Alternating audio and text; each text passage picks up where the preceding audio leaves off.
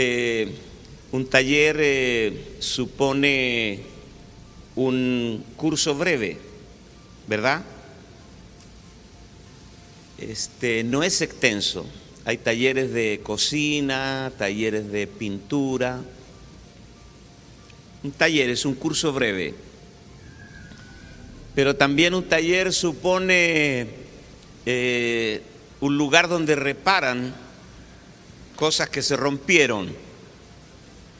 Entonces, si, nosotros le llamamos a esto un taller, asumimos implícitamente que hay algo que se rompió en el camino para reparar. Este, y lo que vamos a eh, compartir o vamos a tocar eh, ha sido uno de los grandes escollos en la teología de la iglesia eh, por dos mil años. Anoten esta palabra, por favor.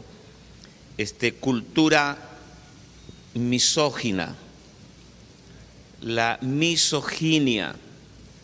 Misoginia es una cierta aversión o un rechazo a lo femenino. Más bien odio, un odio a lo femenino, a, lo, a las mujeres. Entonces vamos a tocar un tema un poco escabroso. Me alegro de que hayan tantas mujeres acá y lamento que no estén los hombres acá.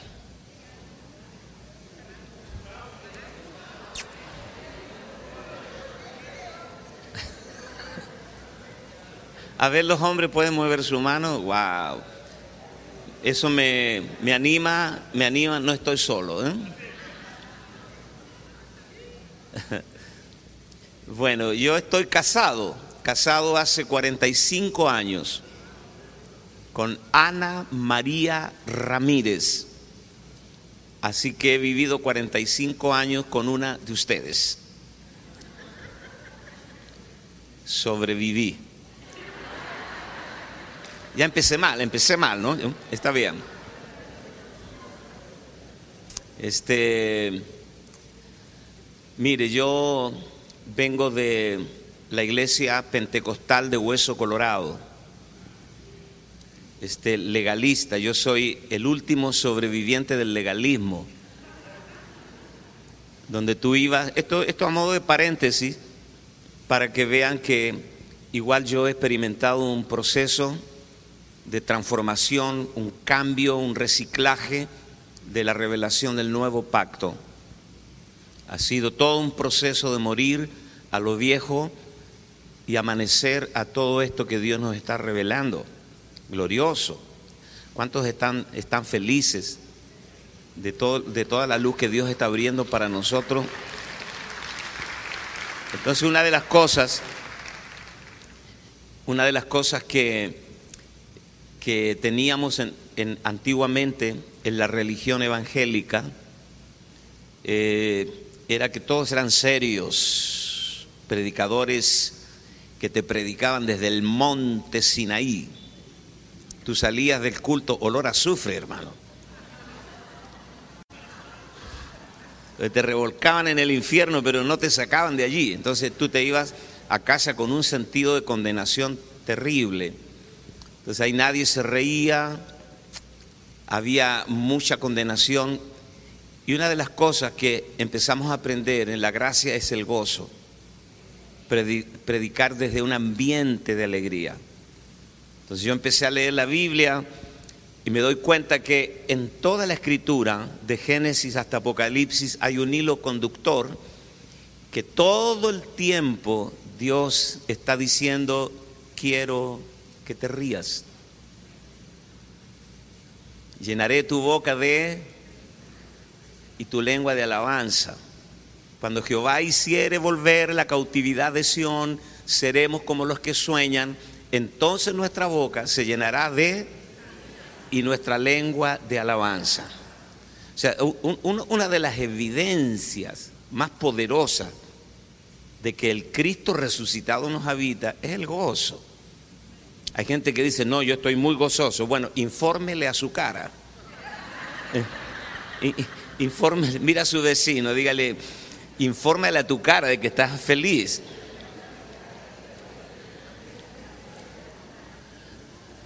Entonces, este, una mujer que estaba en depresión muy amargada me dice, yo no tengo ninguna razón de por qué reírme. Le digo, bueno, está bien. Cuando se levante en la mañana en estado natural y se mira al espejo, sin maquillaje, así, totalmente diferente a como usted está ahora, producida que usted se mira al espejo y se confunde, dice, ¿quién se puso mi pijama? Y es usted, ¿no?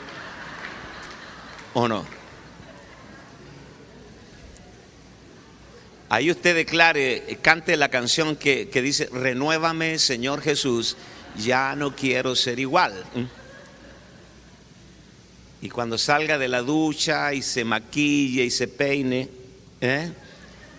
toda producida, entonces usted puede cantar Grandes y maravillosas son tus obras, oh Dios Todopoderoso. Amén. Sí, Señor. Entonces lo que aprendimos fue administrar en un ambiente de gozo, de alegría. Y las cosas serias este, se, se aprenden mejor y se obedecen mejor en un ambiente de gozo. Así que lo que vamos a compartir esta mañana lo vamos a hacer también en un ambiente de gozo. La mayoría de ustedes son predicadoras, son maestras de la palabra y los hombres son pastores y la gente que nos sigue por el internet, muchos de ellos también son pastores y predicadores. ¿Cuál es el problema de ser pastor y estar sentado allá, del otro lado? Es que generalmente pensamos que lo que tenemos es mejor de lo que estamos escuchando.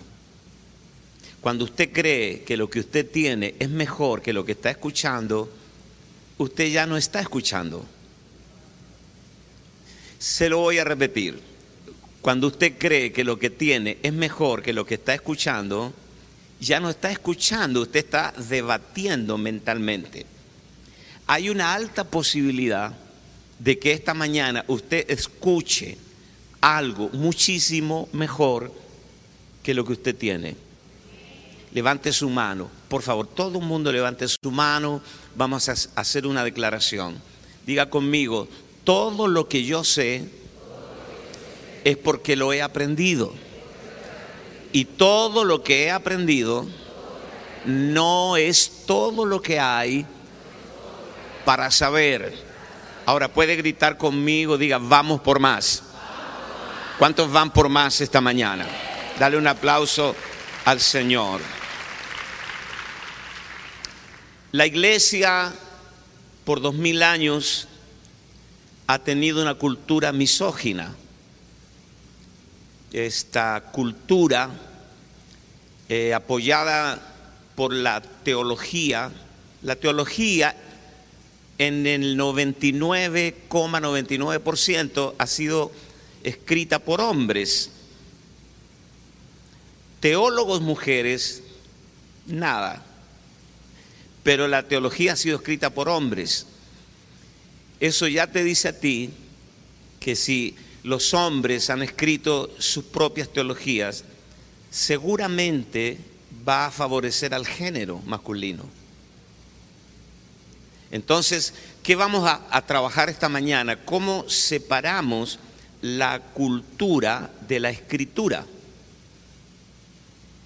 Porque República Dominicana, tenemos aquí representantes de Brasil, tenemos de Puerto Rico, este, cada país tiene su propia cultura. Y toda cultura, sin excepción, en su origen fue un culto a algo. Culto, cultura toda cultura, repito, en su origen, siempre fue un culto a algo. Entonces, ¿cuál es la tarea de nosotros, los maestros de la palabra? separar la cultura de la escritura. La cultura es muy poderosa porque Jesús mismo hace dos mil años le dijo a los religiosos de sus días, ustedes invalidan la palabra de Dios por la cultura, por la tradición. O sea, la cultura es tan poderosa que envuelve todo tu ser. Yo soy chileno de Chile y tengo una cultura chilena.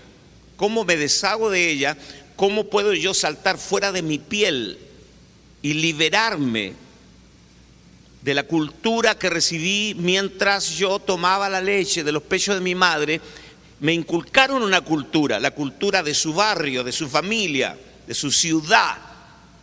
Entonces, cuando usted llega al Evangelio para recibir la revelación, usted trae un background, usted trae todo un rollo atrás que si, si no lo aprendemos a deshacer por la revelación de la palabra, usted va a vivir un evangelio híbrido, un poco de cultura suya, un poco de evangelio, pero creo firmemente que este camino del nuevo pacto es como la luz de la aurora, que va de aumento en aumento hasta que el día sea perfecto quiero que abrace a su vecino, dígale, vamos a llegar sin lugar a duda al pleno conocimiento de Dios.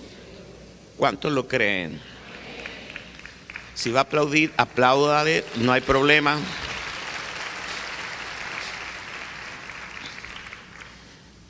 En el mundo empresarial, como me dieron bastante tiempo, entonces voy a explayarme en, este, en esta introducción para poner un marco referencial. Ah, en, el mundo empresarial se acuñó un término llamado ah, rastreabilidad. Rastreabilidad. Anótelo, después lo busca. El profesor Google sabe todo. La rastreabilidad consiste en investigar el pasado para no cometer los mismos errores en el presente. ¿eh? La rastrear, rastrear el pasado. Y Pablo, eh, sin conocer este término, rastreabilidad, él hizo lo mismo en su pedagogía apostólica con los hermanos de Corinto.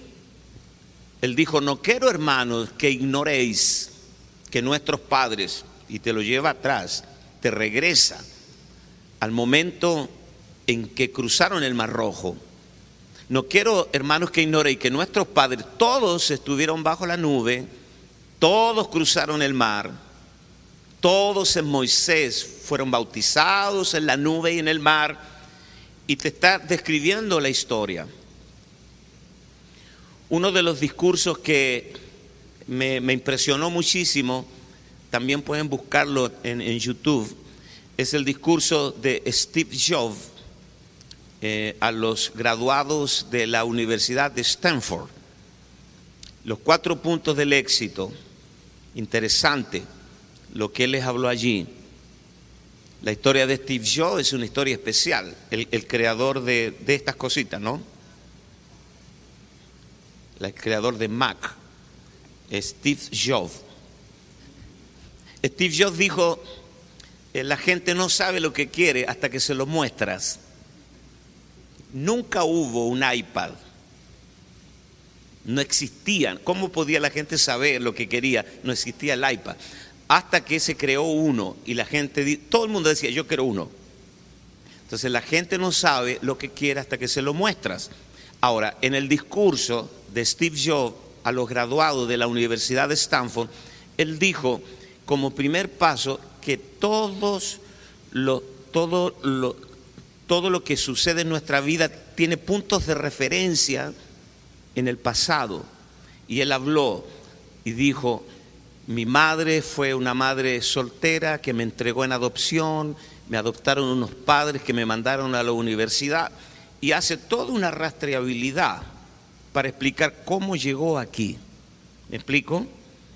Ahora, nosotros tenemos la escritura y si vamos a tratar un tema tan trascendente como la igualdad en el en el ministerio del hombre y la mujer, necesitamos tener un fundamento allá en el principio. Si no entendemos el principio, todo lo, que hagamos acá serán parches sobre la herida. ¿Cuál, ¿Cuál, fue el plan original de Dios? Lo que nos habló en, la segunda ponencia el pastor Gerardo Cárdenas acerca de las sombras, los árboles, las serpientes, el río, la calle, y nos enfocó en la sustancia, en el aleteya, diga conmigo aleteya, que es la realidad. El Espíritu Santo es el Espíritu de verdad y de realidad, el aleteya. Los judíos nunca vieron el principio de la roca. Ellos veían una roca y de la roca salía agua y Pablo dice, y la roca que le seguía era Cristo. O sea, Cristo era la verdad que subyacía debajo de la apariencia, el aleteia. Ponga su mano aquí y diga, ese espíritu habita dentro de mí ahora. Entonces, ah, ¿cuál es el problema que nosotros tenemos? Eh, Centroamérica, en México y el Caribe, eh, para Sudamérica, nosotros tenemos otra cultura, un poco distinta, tenemos otro clima. Son países donde hay una mayor influencia europea. Aquí es más una influencia afro, indoamérica. El clima es caliente, nosotros estamos allá en un, clima polar, ¿no? Es todo distinto. Entonces, nosotros desde allá vemos para acá, en este horizonte cultural, en esta frontera cultural, vemos a Centroamérica como un, una, eh, un crisol de razas machista, donde la mujer ocupa un lugar secundario en general. Hay como una verticalidad, como una jerarquía del hombre hacia la mujer. Entonces yo estoy consciente de que estoy predicando en Centroamérica. Si regreso vivo a mi casa, es por la pura gracia de Dios. Este, en Romanos capítulo 12, verso 1 y 2, dice Pablo que no debemos conformarnos a este siglo. La palabra siglo es ayón, ayón, y significa el espíritu que domina en una época. Ese es el ayón. No os conforméis a este siglo, el espíritu que domina en una época.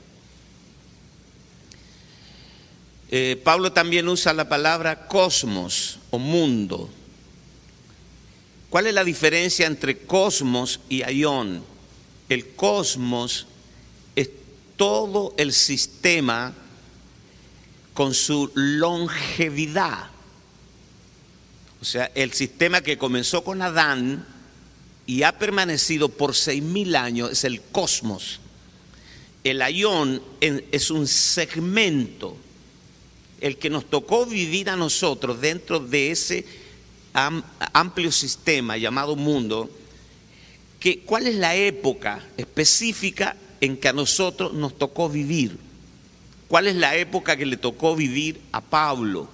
Pablo vivió en una cultura dominada por el pensamiento griego y por el dominio político de Roma. Así que era una cultura judaizante y una, una cultura filosófica.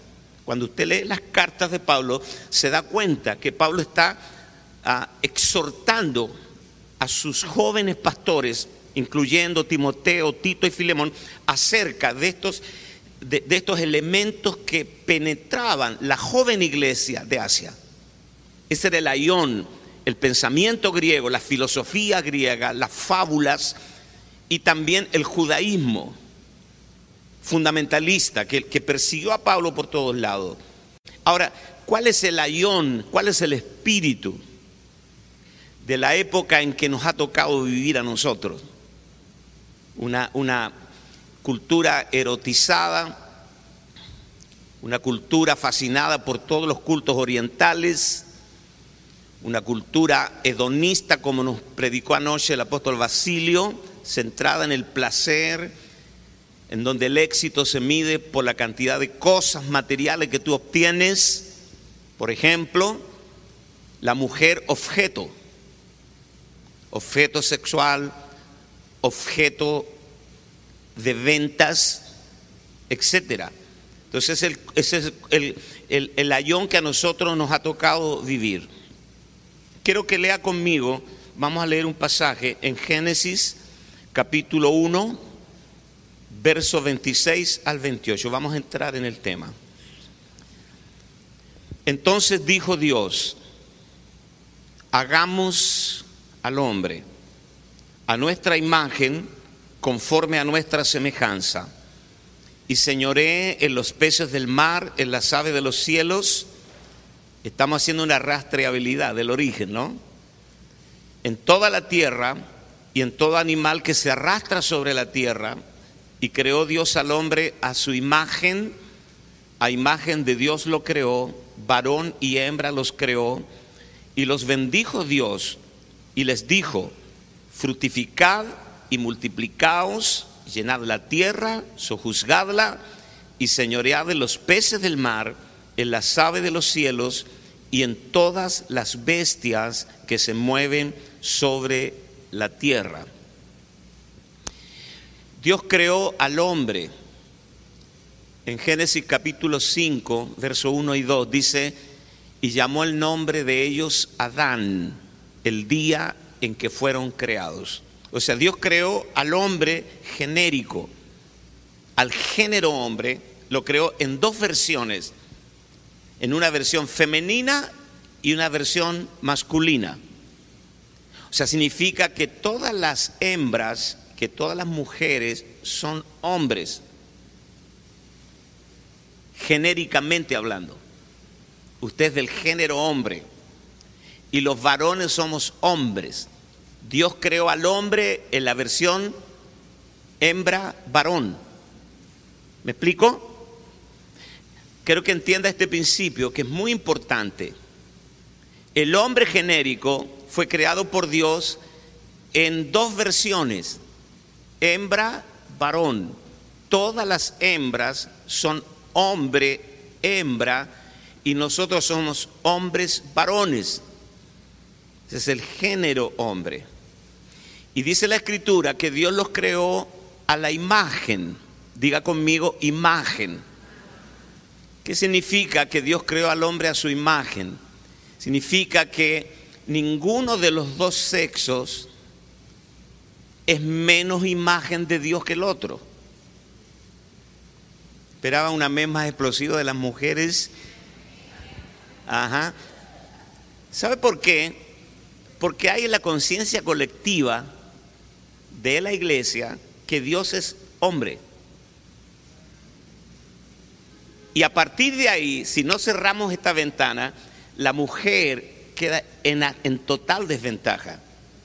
Se sataniza a la mujer, se la deja a la sombra de la ilegalidad. O sea, la mujer, la hembra, es tan imagen de Dios como el varón. Creó Dios al hombre genérico, al hombre genérico, al hombre varón hembra, a su imagen. A nosotros nos encanta creer que Dios es varón. Mientras los varones creemos que Dios es varón, no deberíamos olvidar que también, si, quieres asignarle un sexo a Dios, porque Dios no tiene sexo, pero si quieres asignarle un sexo a Dios porque tú eres varón, no deberías olvidar que la mujer también es imagen de Dios. Entonces decimos, pero ¿cómo Dios va a tener un aspecto femenino? Ese es el problema. Dios no tiene problema con ese tema. Dios le dijo a Abraham, yo soy el Shaddai, y el Shaddai en hebreo significa yo soy el pecho que te amamanta. Dios no tiene problemas. Cuando tú lees Juan capítulo 1, dice Juan, a Dios nadie le dio jamás, pero el unigénito Hijo que está en el seno del Padre, Él le ha dado a conocer. Toque a su vecina, dígale, el Padre tiene senos. No pelee conmigo, pelee con la Biblia. No me miren con esa cara de latino extrañado. Sí, porque mientras digamos que Dios es hombre, no hay problema. Pero cuando tocamos en ese mismo contexto el aspecto femenino, que también es imagen de Dios, ahí ya tenemos problemas. Si no resolvemos esto, entonces todo lo que digamos para adelante no tendrá un fundamento. Usted como mujer abrace, se diga, yo soy la imagen de Dios. Igualito a mi marido. Y mi marido también es imagen de Dios. Tenemos que redimir ese concepto. Lea conmigo eh, libro de Gálatas, capítulo 3, versos 27 y 28. Porque todos los que habéis sido bautizados en Cristo, de Cristo estáis revestidos. A, estos pasajes se le llaman la carta magna de la humanidad. Ya no hay judío ni griego, no hay esclavo ni libre, no hay varón ni mujer en Cristo, ¿no? A mí se me pidió que, que viniera a República Dominicana para hablar acerca del ministerio de la mujer en el nuevo pacto. Yo espero que las próximas convocatorias tengamos mujeres ministrando acá.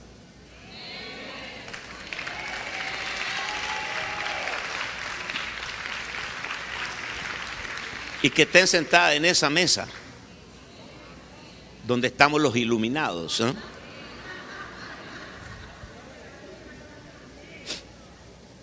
O sea, esto tiene que provocar un cambio. Si, si, mientras prediquemos de la restauración plena del ministerio de la mujer, pero no las tengamos acá, todo es palabra. Aló. Vamos a meternos en el tema, pero yo voy diciendo algunas cositas, ah, porque se me olvida, ¿no? Tú sabes, la edad, el alemán, el alemán que me persigue siempre, Alzheimer, el alemán. Mire, cuando uno se va poniendo viejo, le pasan tres cosas. Primero que se le empiezan a olvidar las cosas. De las otras dos no me acuerdo, pero ya se, se las voy a decir en algún momento. Entonces yo tengo anotado acá eh, algunas cosas, pero quiero decir algunas cosas antes que se me, después se me olviden, ¿no? Ah, preciosas mujeres de Dios. Dios va a comenzar a regresarnos al diseño divino. Téngalo por seguro.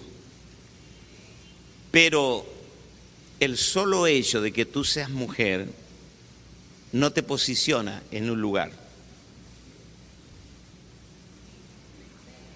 Tiene que ser una mujer disciplinada, que responda a las mismas exigencias de reino a las que estamos sujetos los varones. Porque una doctora que te va a operar a ti estudió los mismos años que estudió un doctor, hizo la misma práctica que hizo el doctor.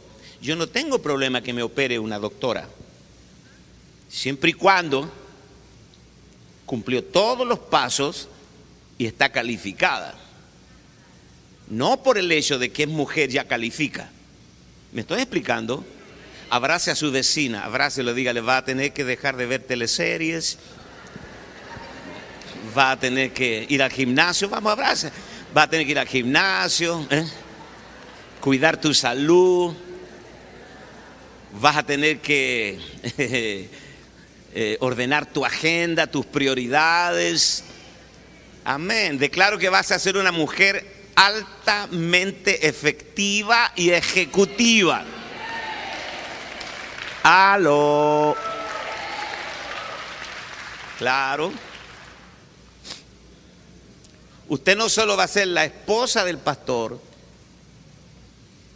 que goza de privilegios, solo por ser la esposa, privilegios que a veces superan su trasfondo, su capacidad.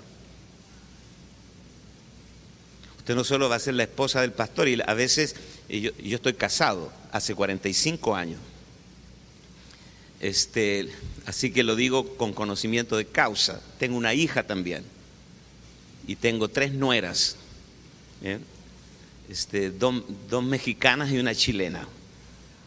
Estamos mejorando la raza.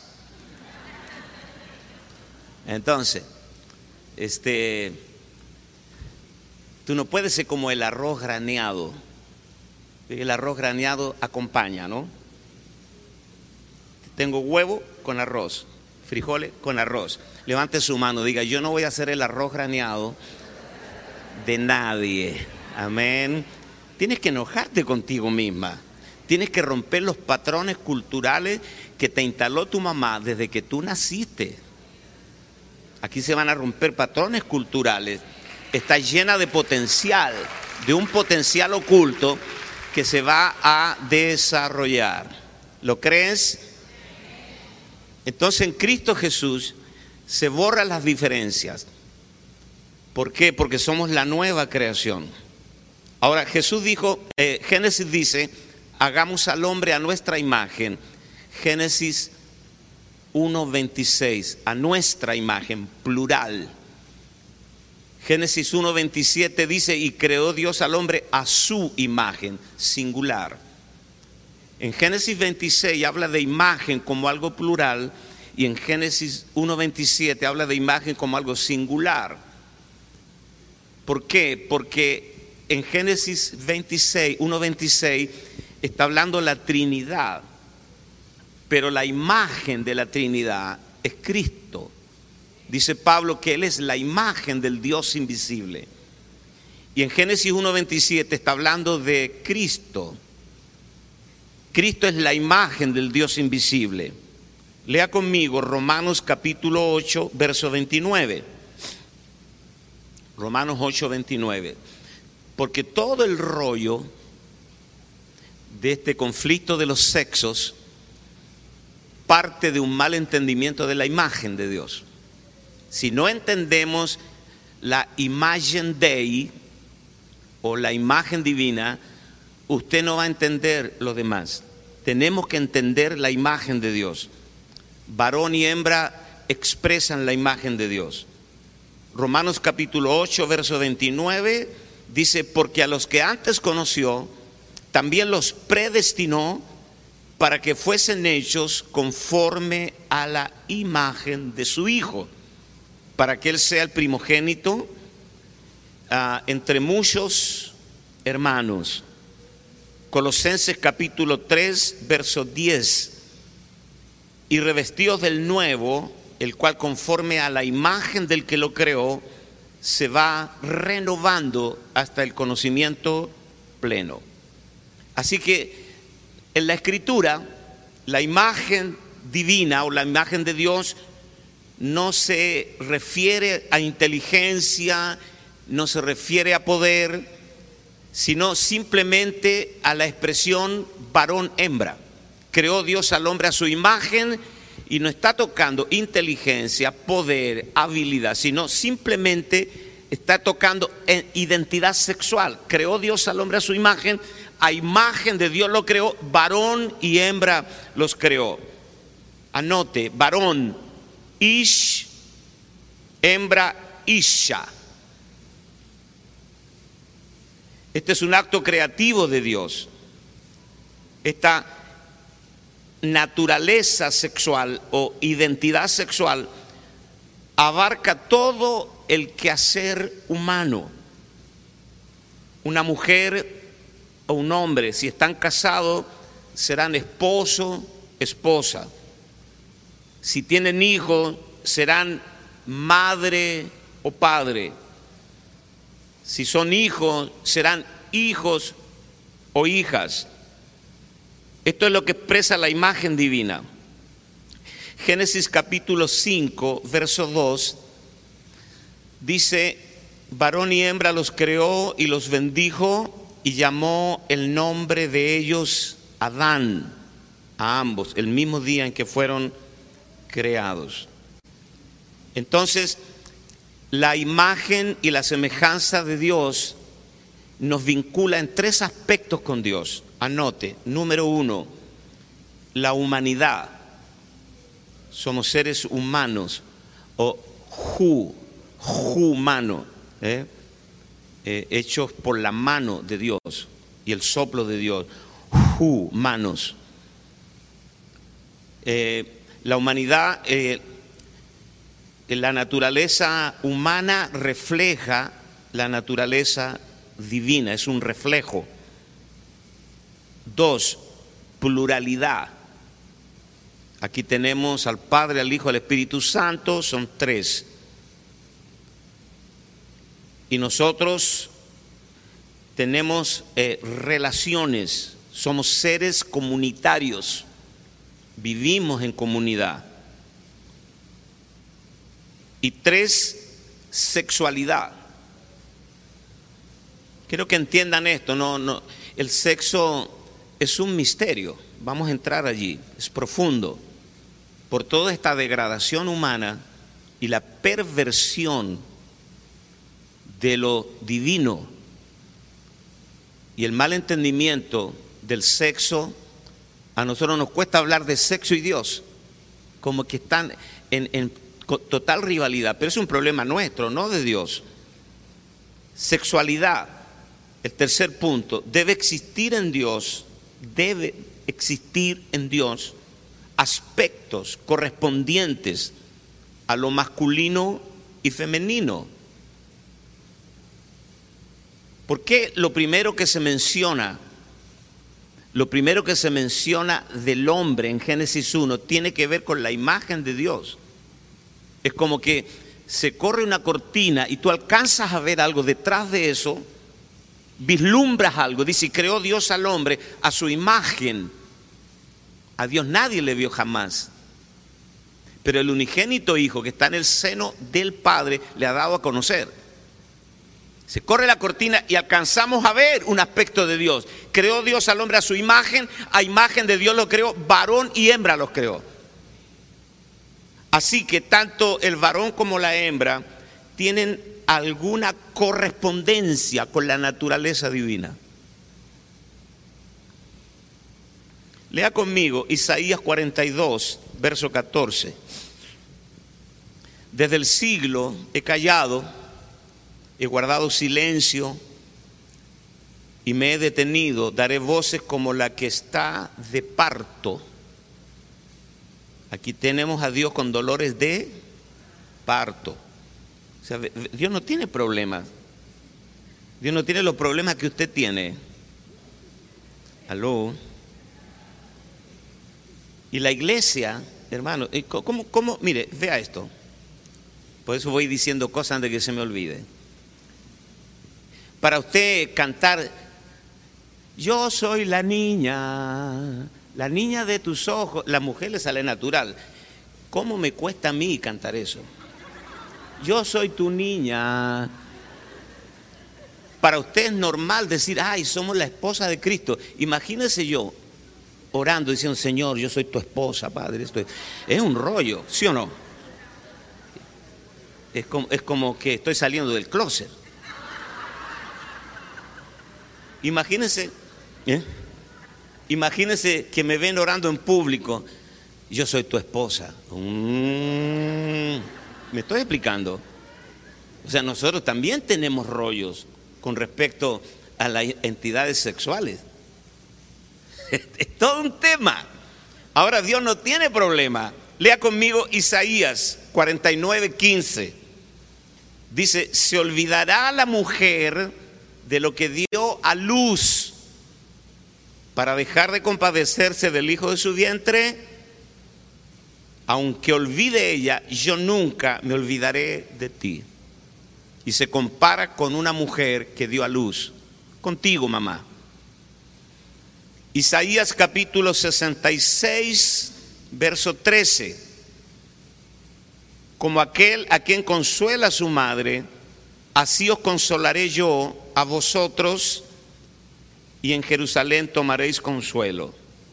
Se compara con una madre.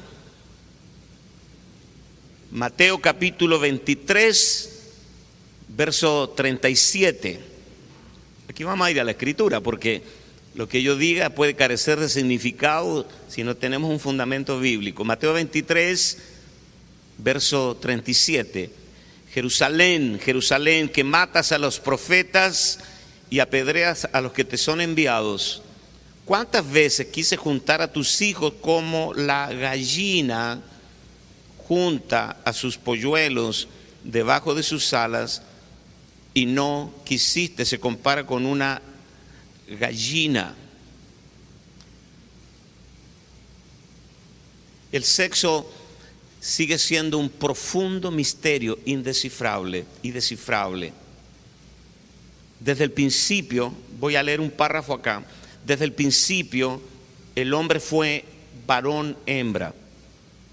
Ningún sexo se asemeja más a Dios que el otro. Ninguno tiene más responsabilidad sobre la tierra que el otro. Porque a ambos, antes de la caída, Dios les dijo, sojuzguen, enseñorense, multiplíquense. Les dio dominio a ambos, plural. La asignación de nuestro sexo impregna completamente nuestro ser individual hasta lo más profundo. Acondiciona cada faceta de nuestra vida como persona. El sexo es un misterio que no ha sido revelado totalmente. Solo sabemos que somos hombres, solo sabemos que somos mujeres. El sexo sigue siendo un desconcertante enigma en la existencia personal. Somos iguales, pero diferentes. Y esa diferencia es tan evidente como misteriosa. Las diferencias físicas y externas son apenas una parábola de las diferencias psíquicas y espirituales de una más definitiva naturaleza. Está el sexo biológico. El hombre tiene pene, la mujer tiene vagina, tiene senos y su conformación física es distinta. El sexo cromosómico. El hombre es XY, la mujer es XX no hay un cromosoma rosado o neutro. Está el sexo psicológico.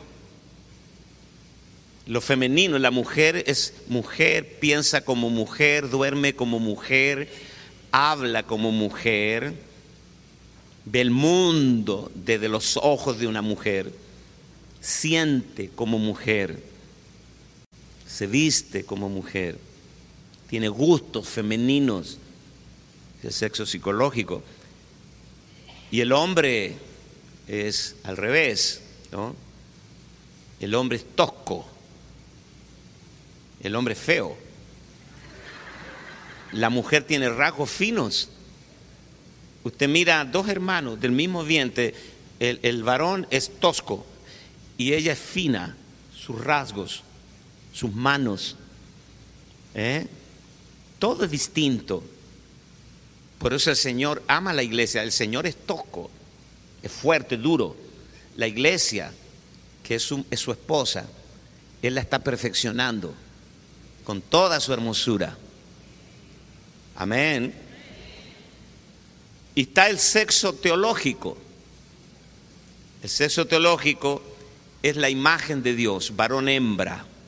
Lo que quiero que rescate esta mañana, preciosa mujer de Dios, es que usted es tan imagen de Dios como lo es el varón, que está en igualdad de condiciones en todo. Génesis capítulo 1, verso 31, dice, y vio Dios lo que había hecho, y aquí que era bueno en gran manera. Y fue la tarde y la mañana el día sexto. La palabra bueno en gran manera es tov, T-O-V. En griego es calón, calón con K, que corresponde exactamente al propósito e intención de Dios, que es exactamente como debe ser. Ahora, el apóstol Pablo, este, a ver, voy, voy a entrar primero por la, lo que es la, la, el pensamiento patriarcal. Déjenme ordenarme acá. Pensamiento patriarcal. Este, en Génesis capítulo 2, verso 24 Dice, por tanto dejará el hombre a su padre y a su madre y se unirá a su mujer y serán una sola carne. Vea cómo era en el tiempo patriarcal. Me refiero a Abraham, Isaac y Jacob, los patriarcas, que este periodo duró mucho tiempo. Y gran parte de la escritura describe la época patriarcal. Entonces, ¿cuál, cuál era la, la, cultura patriarcal fue una cultura transicional, fue una transición que no aplica a las generaciones de todos los tiempos. Ejemplo, dice Génesis 1, y este es un pronunciamiento divino, dejará el hombre a su padre y a su madre y se unirá a su mujer. Era el hombre que dejaba al padre y a la madre pero en el periodo patriarcal fue Rebeca la que dejó al padre y a la madre para venir a casarse con Isaac. Estaba todo al revés. ¿Están acá? En el periodo patriarcal, Abraham se acostó con la empleada. Si tanto usted quiere aplicar el periodo patriarcal a su vida, tendría que aceptar que su esposo se acueste con la empleada de la casa.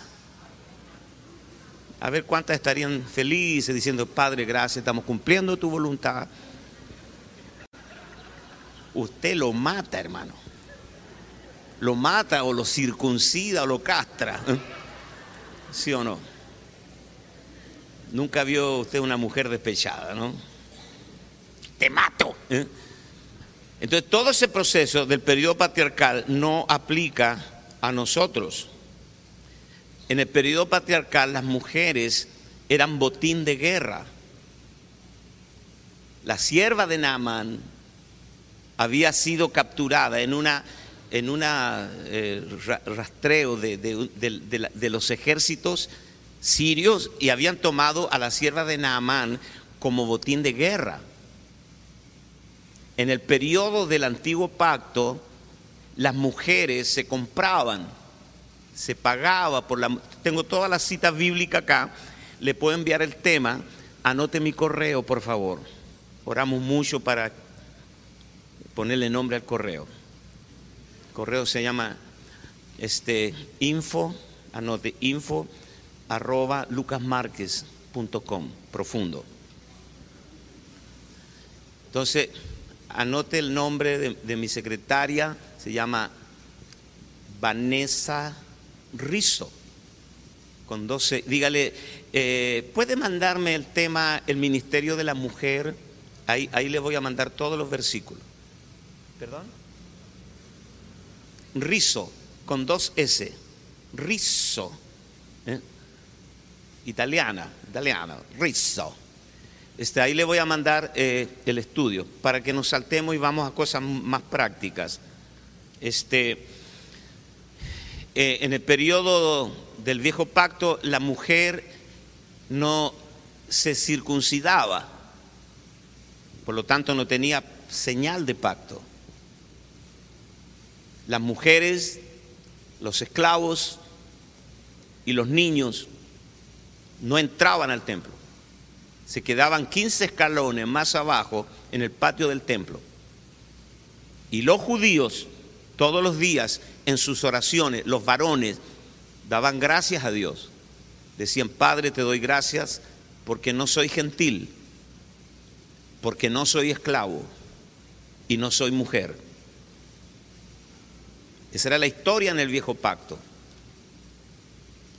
En la ley de la herencia, en el periodo de la ley y en el periodo patriarcal, la mujer no tenía herencia. Si habían hijos varones, los hombres heredaban, la mujer no. Salvo que no tuviera hermanos hombres. Entonces, era una cultura misógina total.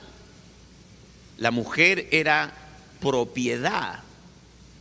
Imagínese usted que la mujer nacía y quedaba inmediatamente bajo la autoridad del padre se casaba y pasaba de inmediato a estar bajo la autoridad del marido. El marido la compraba. Se hacían arreglos matrimoniales, la mujer se casaba con alguien que no quería, pero era el contrato. Si el marido moría y no le había dejado hijo, se tenía que casar con el cuñado. Qué bonito. Maravilloso. Algunas se están enojando ya. Levante su mano, diga, pero gracias a Dios que estamos en el nuevo pacto, pero todavía no hemos sido tan libres. ¿eh? Y si no, quedaba bajo el dominio de su hermano. Ahora se justificaba porque, imagínate que dice la escritura, no codiciarás la mujer de tu prójimo, ni su buey, ni su asno, ni su esclavo ni ninguna de las cosas que esté dentro, o sea, la ponía en la categoría de inmueble. O sea, codiciar a una mujer o al buey era casi lo mismo. Ni al burro, el burro, el asno, ni el esclavo. Por eso Jesús rompió muchos paradigmas, porque Jesús vivió en la frontera de dos mundos el comienzo de la gracia, el fin de la ley.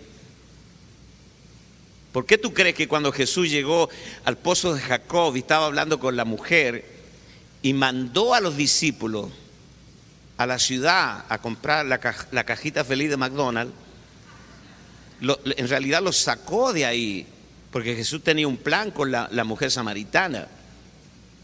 Y cuando los discípulos volvieron, lo juzgaron, dijeron, si él supiera con la clase de mujer que está hablando, y esta mujer le armó la campaña en Sicar, y toda la ciudad se convirtió a Cristo. Aquí no se aplicó el principio de dime con quién anda y te diré quién eres. Aló, porque había tenido cinco maridos. Liz Taylor,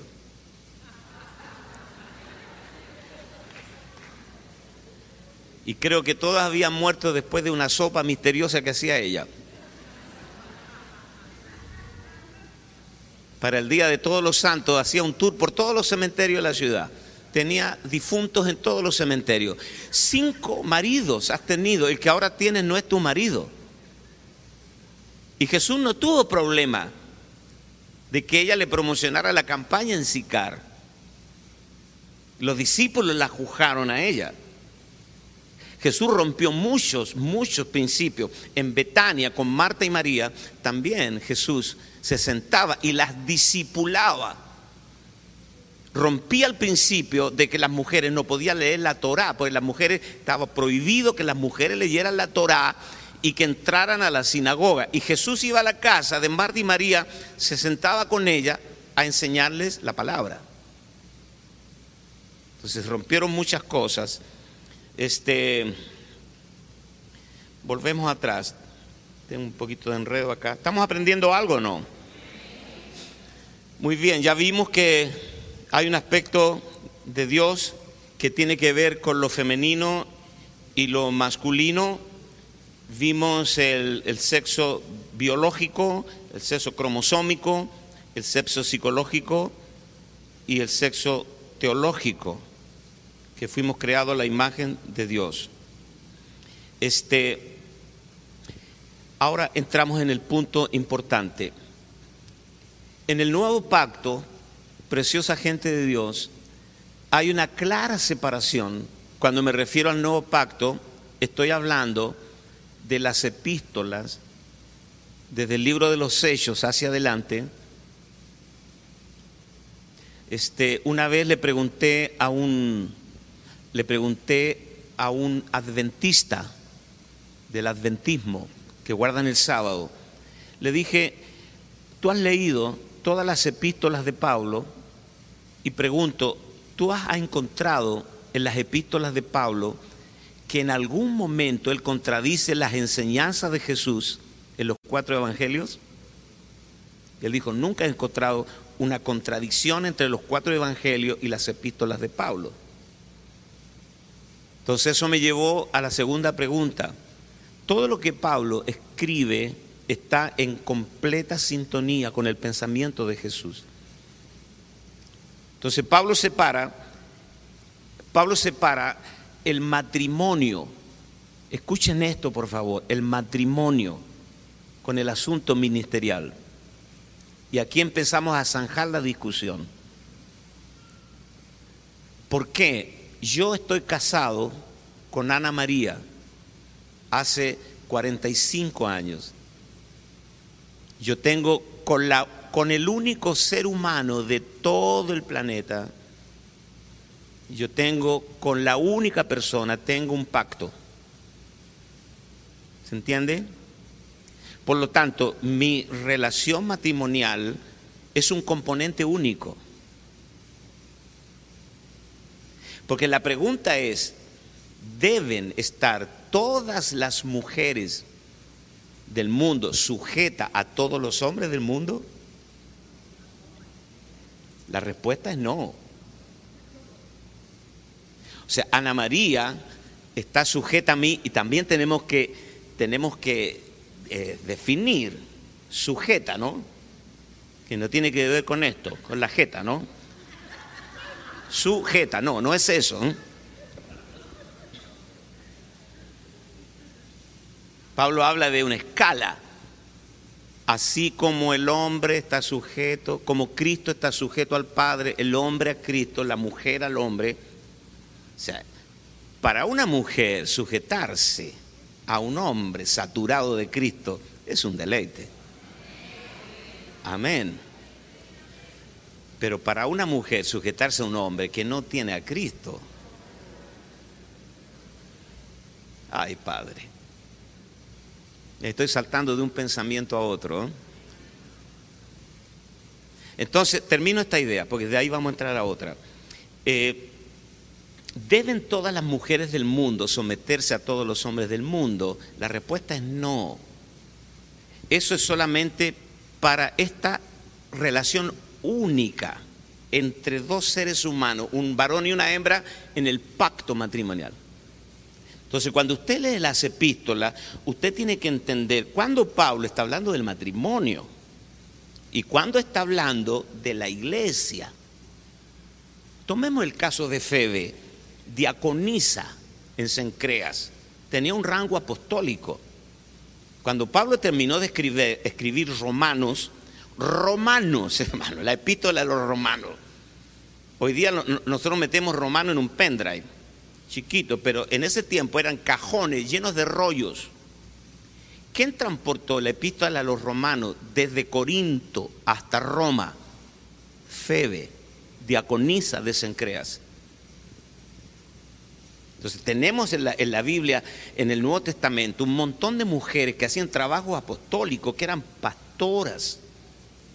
Aquila, Priscila, Febe, Evodia, Sintique. La lista es interminable. Y eso es que Pablo vivió en la frontera de dos mundos, en el fin de la ley y en el principio de la gracia. Porque también la esclavitud no se abolió en los días de Pablo. Por eso Pablo, mientras pensaba como judío, en el ayón, en el espíritu de su época, Pablo dice, los esclavos sométanse a los amos, pero no porque Pablo estuviera de acuerdo con la esclavitud. Porque si Pablo producía una emancipación de la esclavitud, donde el 70% de la población de Roma eran esclavos, iba a provocar una guerra. Pablo no era tan estúpido. Pablo dice, por ahora los esclavos sométanse a los amos, pero cuando le escribe a la iglesia de todos los tiempos, no a su tiempo, Pablo dice, pero en Cristo Jesús no hay esclavo ni libre. Me estoy explicando. Entonces, ¿cuál ha sido el error de los exégetas, de los predicadores en Latinoamérica? Que han confundido lo que Pablo escribió para el matrimonio y lo han traspolado al ministerio, a la iglesia. La mujer cae en la congregación. Primera de Corintios 14, está hablando de las lenguas. En el mismo capítulo que Pablo manda callar a la mujer una vez, hace callar a los hombres dos veces. Pero nadie lee eso.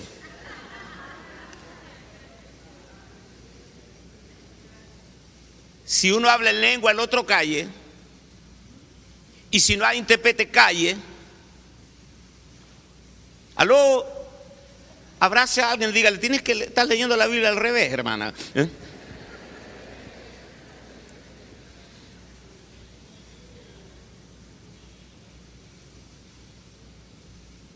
Porque no le permito a la mujer hablar.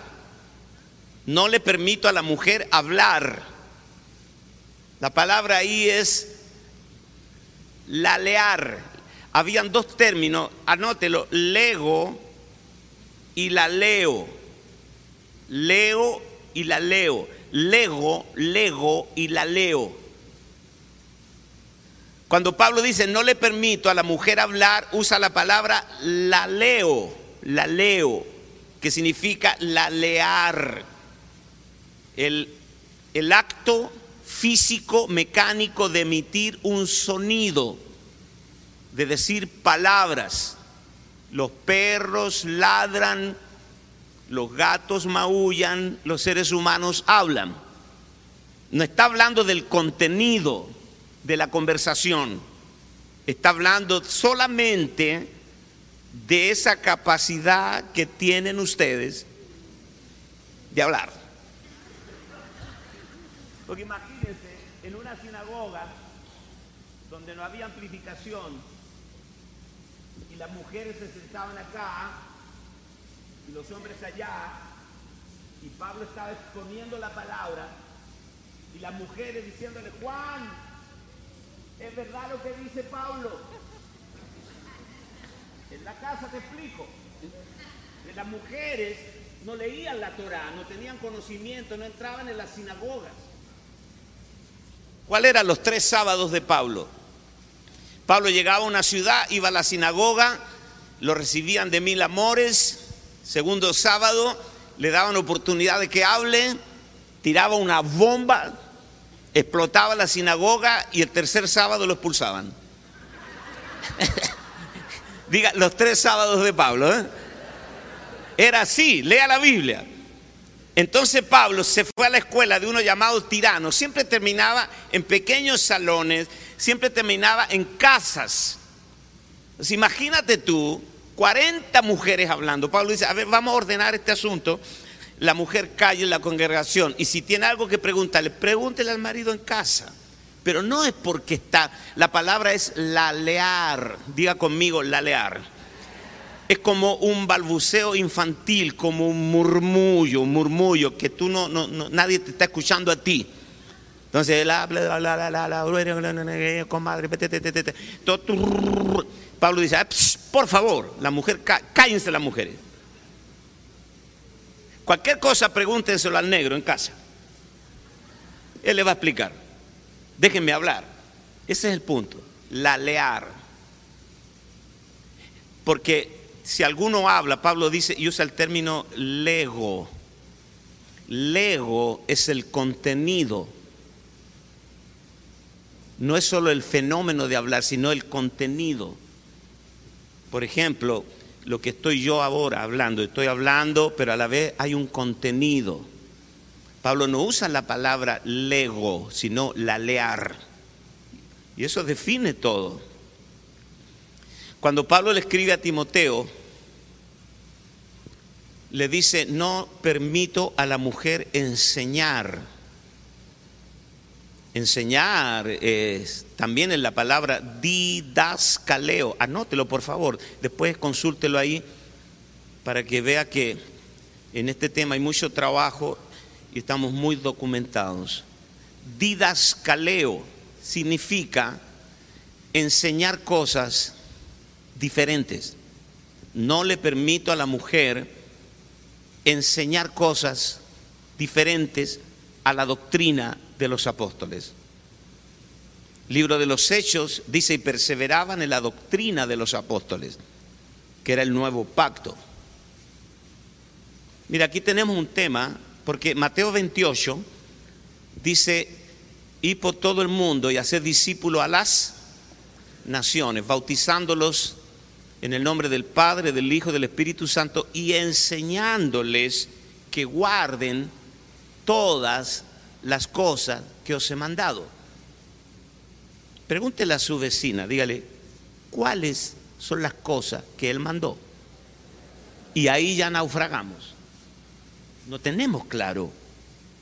Nosotros vamos a las naciones, yo estoy ahora en República Dominicana, vamos a ser discípulos a las naciones, gastamos fortuna, pero abortamos todo el proceso porque no sabemos exactamente, en forma acotada, para enseñar solamente las cosas que Él mandó.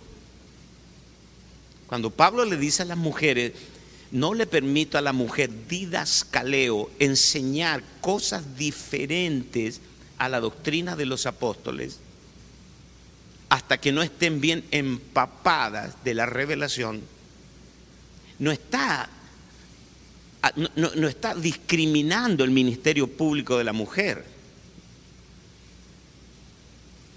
¿Están acá?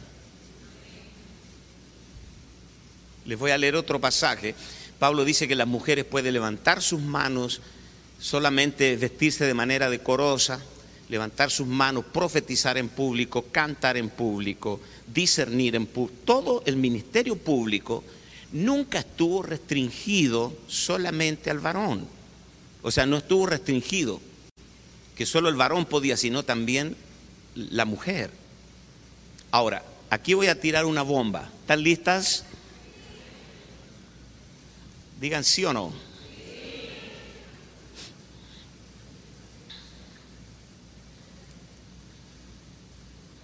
Discúlpeme un minutito para encontrar acá. Ok.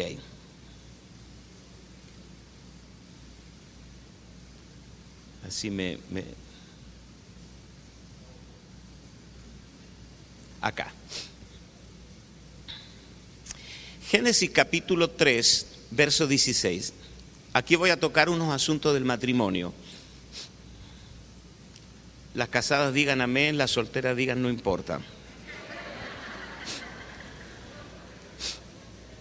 ¿Hay mujeres solteras acá? Levanten su mano. ¿Me pueden entregar su foto actualizada? Vamos a hacer un club de WhatsApp. Tengo muchos chilenos con ganas de casarse con centroamericanas. Si siente el llamado de ir a Chile, allá está su príncipe azul.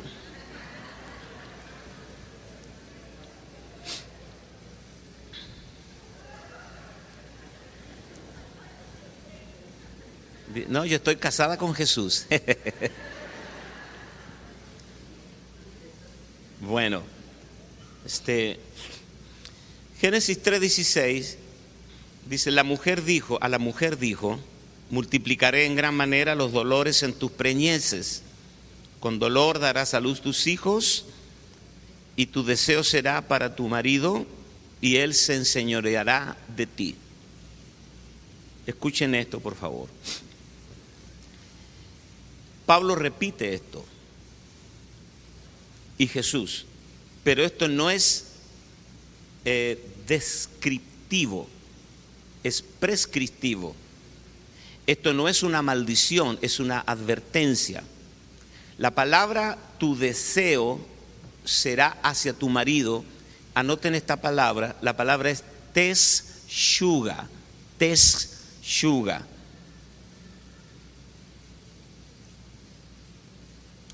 Teshuga significa, tiene, es un verbo, teshuga es un verbo que significa correr atrás y adelante, ir para allá y volverse. Por ejemplo, que yo voy caminando hacia allá, hacia un objetivo, y siento que alguien me llamó de allá, yo me vuelvo, cuando me vuelvo le doy la espalda a esta persona para volverme hacia la otra persona. Eso de dar la espalda, y volver es la palabra teshuga. Teshuga, ¿por qué tiene importancia esto en Génesis? Esto es tremendo, prepárese. Porque lo que Dios le está diciendo a la mujer es, Eva, tu marido ya no es el que era, acaba de caer, y tú también. O sea, ya rompió el diseño, hay algo que se inyectó en él. Ahora, si tú te vuelves a tu marido dándome la espalda a mí, él se enseñoreará de ti. Es fuerte. Se lo voy a repetir. Lea conmigo techuga, eso es techuga. En, Génesis capítulo 4, verso 7, Génesis 4, 7, Dios le está hablando a Caín. Caín trajo una ofrenda y Dios no miró con agrado la ofrenda de Caín. Entonces Dios le dice, si bien hiciereis, ¿no serás enaltecido? Y si no hicieres bien, el pecado está a la puerta. Con todo esto, a ti será su deseo. Y usa la misma palabra techuga. Y tú te enseñorearás de él. O sea, lo que Caín, Dios le está diciendo a Caín, si me traes una ofrenda de mi agrado, un cordero, entonces tú le, le das la espalda al pecado y te vuelves a mí y tú te vas a enseñorear del pecado. Tomemos esto y volvamos de nuevo al matrimonio. Lo que Dios le dijo a Eva es, Eva, las cosas no son como al principio. Punto uno.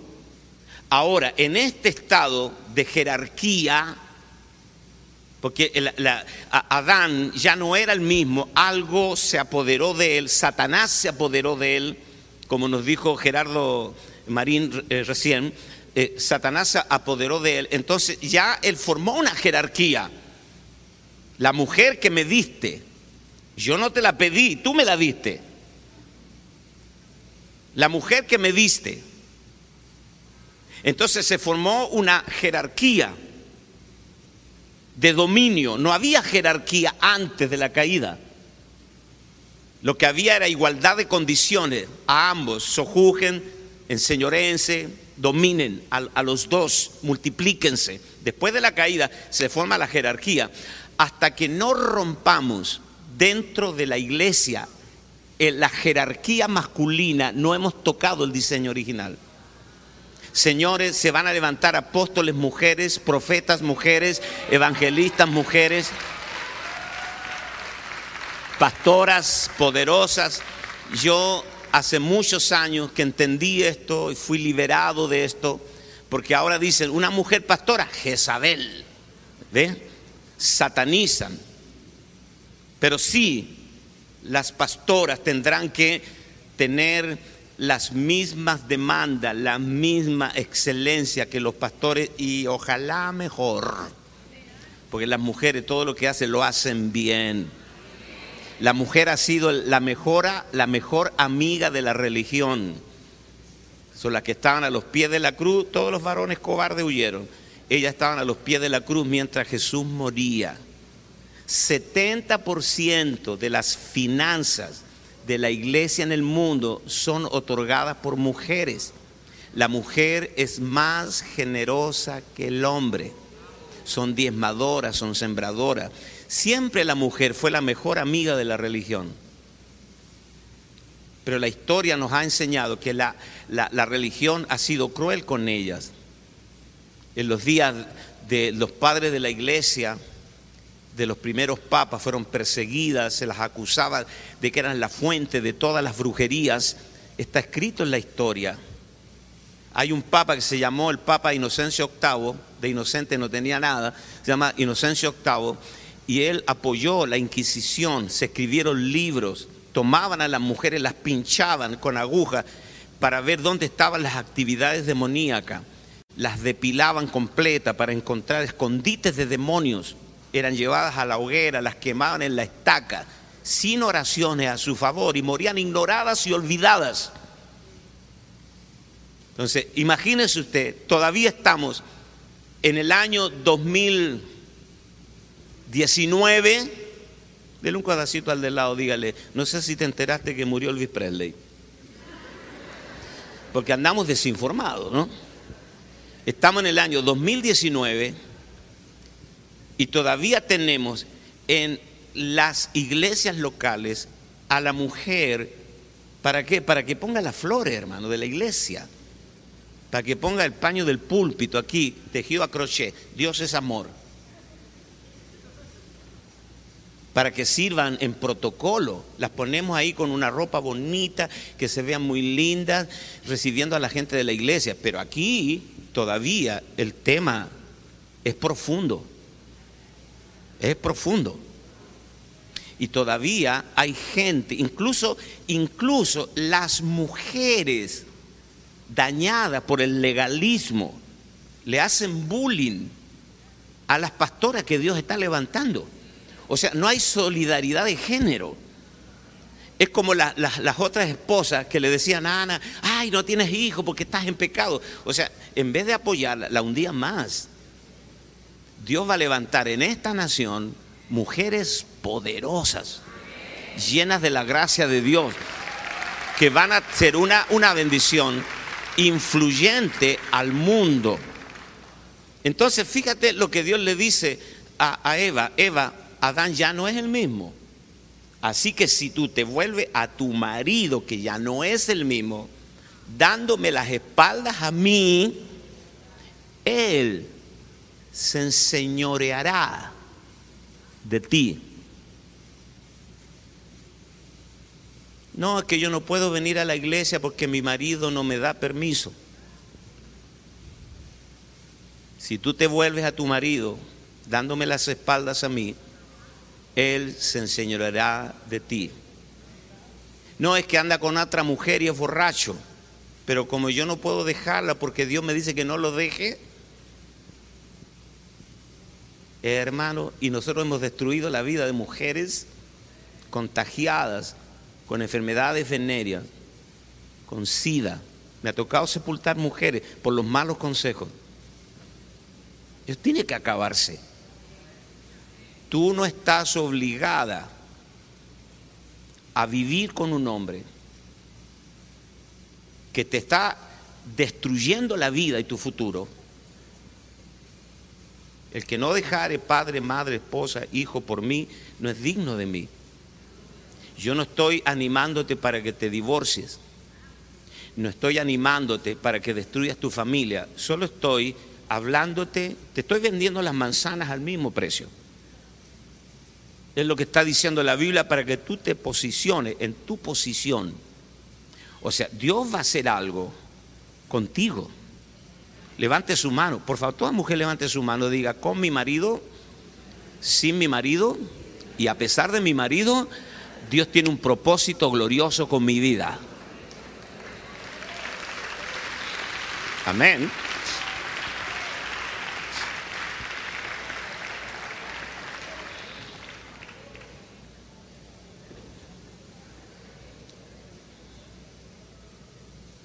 Primera de Corintios capítulo 11.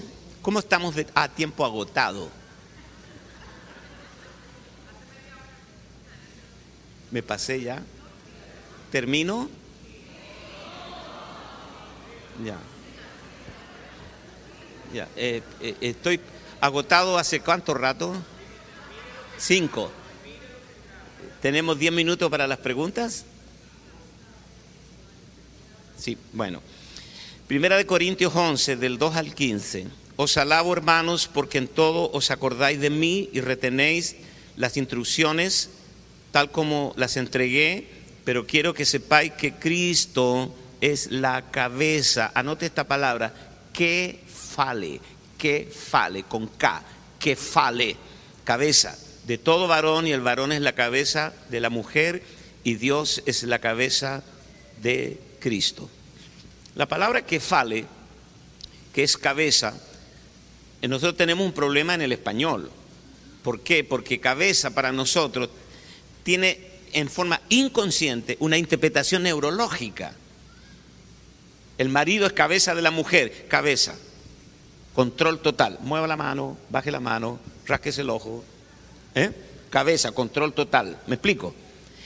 Cuando la Biblia habla de cabeza, no está usando esa palabra, está usando kefalé, que significa que alguien que es más fuerte físicamente, psicológicamente, emocionalmente, ha sido puesto al lado de su mujer que es más frágil. Frágil no significa inferioridad, nunca, es frágil. ¿Para qué? Para que provea el ambiente necesario y adecuado para que la mujer desarrolle todo el potencial. También que fale, eso me lo aportó Rafael Ugarte hoy en la mañana en el desayuno, eh, que fale también significa este, al primero que tú recurres, ejemplo, un náufrago está en medio del mar y se aferra de la tabla, es lo más cerca que tenía, se aferró, nunca lo soltó, porque esa tabla lo salvó. ¿Qué significa? Que cuando Cristo es la cabeza de tu marido, tú no vas a correr a tu suegra ni a la comadre, al primero que está a tu lado, que es tu cabeza, que es tu marido, porque es tu soporte, porque es un hombre lleno de Cristo, con sabiduría de Dios. Entonces tú te aferras a Él. Pedro dice que nosotros debemos tratar a la mujer como a vaso más frágil. Fragilidad nunca es inferioridad. Usted toma cuatro palos y dos tablas y hace una mesa y sobre la mesa pone un computador de última generación, ¿qué vale más, la mesa o la computadora? La computadora. ¿Qué es más frágil, la mesa o la computadora? La computadora. Fragilidad nunca es inferioridad. Quiero decirle a los maridos y a los hombres que están escuchando que tu esposa está cargada de potencial no desarrollado que tienen una gracia de Dios y que Dios te va a dar a ti, marido, la capacidad de apoyarlas, de proyectarlas. Lo he hecho con mi esposa por 45 años, empujándola, apoyándole, proveyendo. Ella es una mujer preciosa de Dios, llena de potencial. Yo le digo, yo le digo negra, ella no es negra, yo le digo negra, mi amor, tú no debes vivir a la sombra de lo que yo hago, porque tú tienes lo tuyo. También la invitan a predicar, tiene una gracia profética extraordinario. Pónganse en pie, por favor. Ah, tenemos minutos para preguntas. ¿Hay preguntas? A ver si me ayudan. Tomen asiento, disculpen. Eso se llama zumba evangélica. Por, por favor, Los hermanos y las hermanas que tienen preguntas, por favor levantar su mano. Los diáconos de la casa, los hijos de la casa van a pasar a recoger las preguntas. ¿Puede dejar su mano arriba, por favor? Las preguntas que no podamos responder en esta mañana, mañana sábado continúa esta misma plenaria y aprovecharemos la gracia del apóstol Lucas Márquez para poder también recibir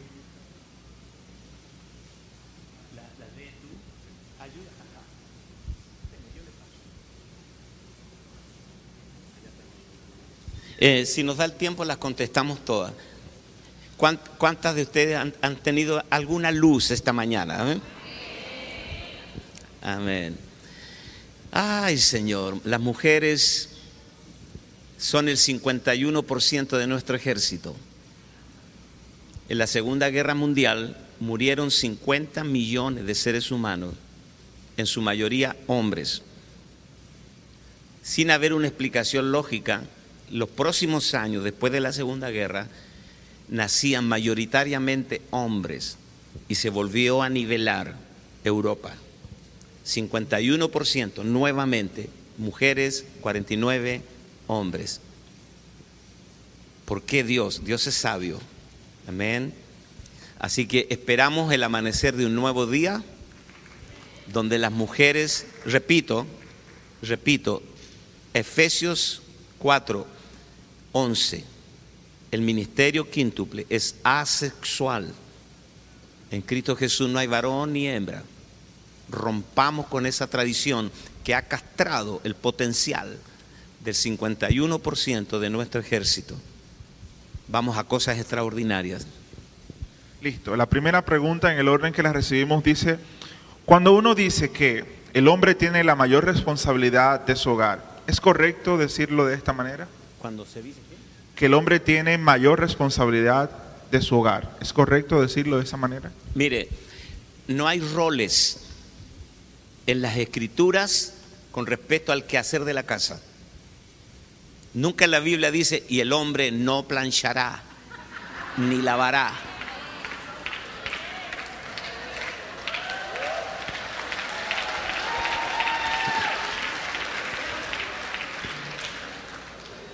Os recomiendo a los hombres que no os cocinéis. Tampoco dice. Aló. Ese es el regalito que nos ha hecho la cultura latina. A nosotros nos conviene a los hombres vivir todavía en la cultura latina y no volver a la escritura. Lo único, en cuanto a roles, roles, lo único que, el hombre no puede hacer por la mujer es amamantar hijos. Porque usted ha sido dotada de dos glándulas que nosotros no tenemos. De ahí para allá, todo lo demás. Así que bienvenidos, cocinando con Lucas.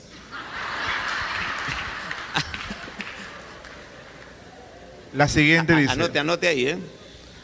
¿cómo poder diferenciar mujeres que prestan, que se prestan a un movimiento feminista disfrazado de ministerio de empoderamiento a la mujer con las que ejercen un ministerio bajo el nuevo pacto? Me voy a poner acá mejor. Ahora sí. ¿Cómo? Poder diferenciar a mujeres que se prestan a un movimiento feminista disfrazado de ministerio de empoderamiento a la mujer con las que ejercen un ministerio bajo el nuevo pacto. Ajá. Bueno, el feminismo lo que procura, y aquí hay que zanjar también un tema, porque las primeras convenciones mundiales de la OEA, de las Naciones Unidas, de Europa, que hicieron estas cumbres para el feminismo, tenía como objetivo nivelar a la mujer en los beneficios sociales, que no, no gane menos, etcétera, ¿no? Igualdad de derechos. Pero se metió siniestramente los movimientos de ideología de género. Se infiltraron en estas cumbres, repartiendo sus libros. Entonces, hoy día, cuando tú dices feminismo o igual, igualar a la mujer, al hombre en sus derechos, se confunde con ideología de género, que son dos cosas aparte. La, idea- la ideología de género es otra historia, que no tiene nada que ver con esto otro.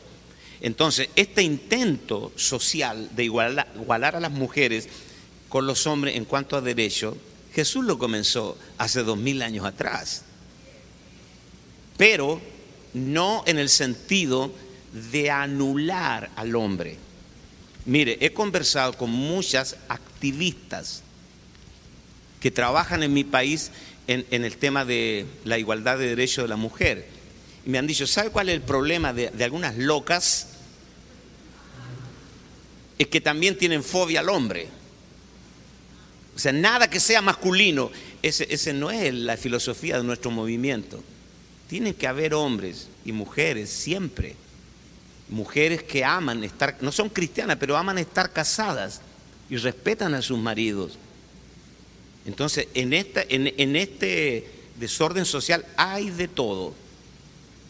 Pero si vamos a comparar esto con la, con la escritura, lo que en el diseño eterno de Dios se está consiguiendo es reposicionar a la mujer en el lugar que nunca debió ser sacada y abusada por las culturas de todos los tiempos. Listo. La siguiente es una pregunta con un comentario.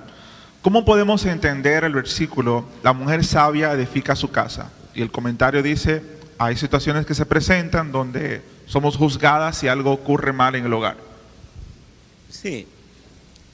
En, todo, en todo matrimonio eh, suelen haber eh, conflictos y todos los conflictos suelen tener responsabilidades compartidas.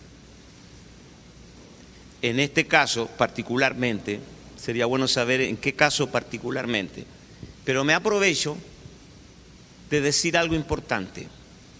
¿Cuántos, ¿Cuántos matrimonios acá todavía están criando hijos pequeños? Muy bien. ¿Cuántos ya criaron hijos y son abuelos, tienen nietos? Bien. Son dos etapas.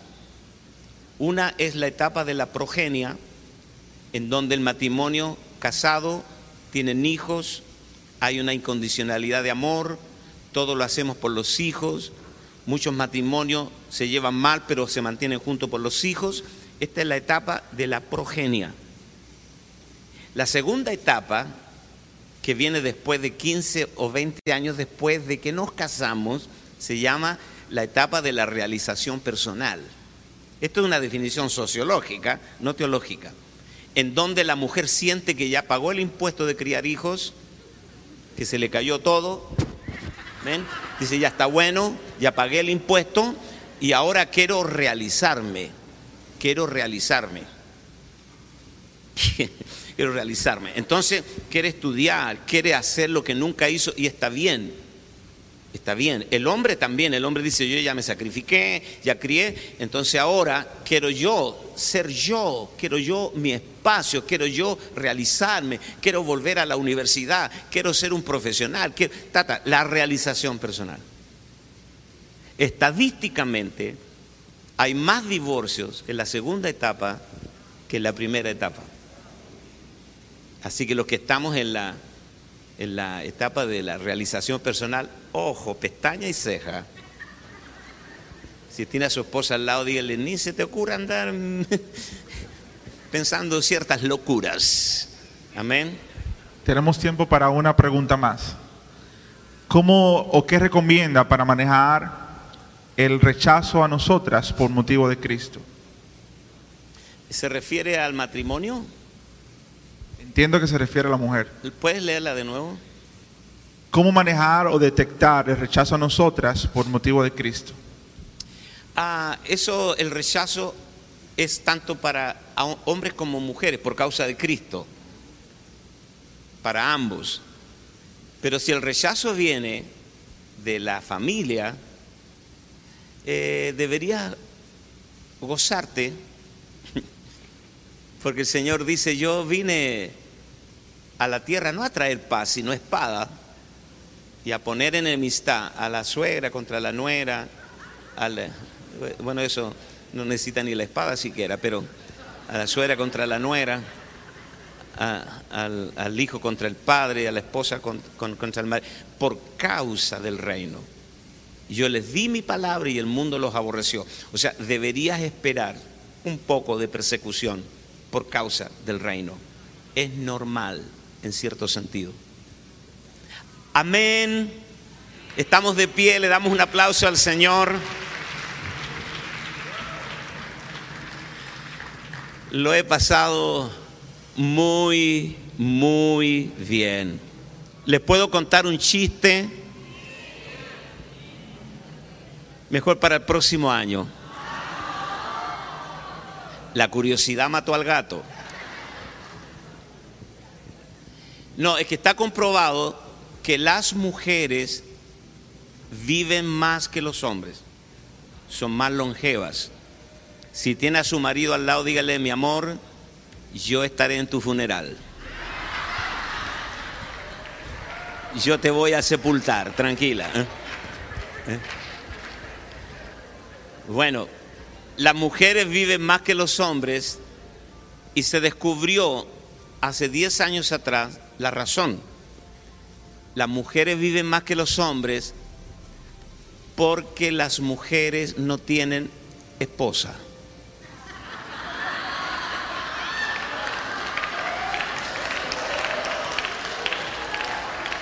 No, es un chiste. Pásenlo bien, bendiciones.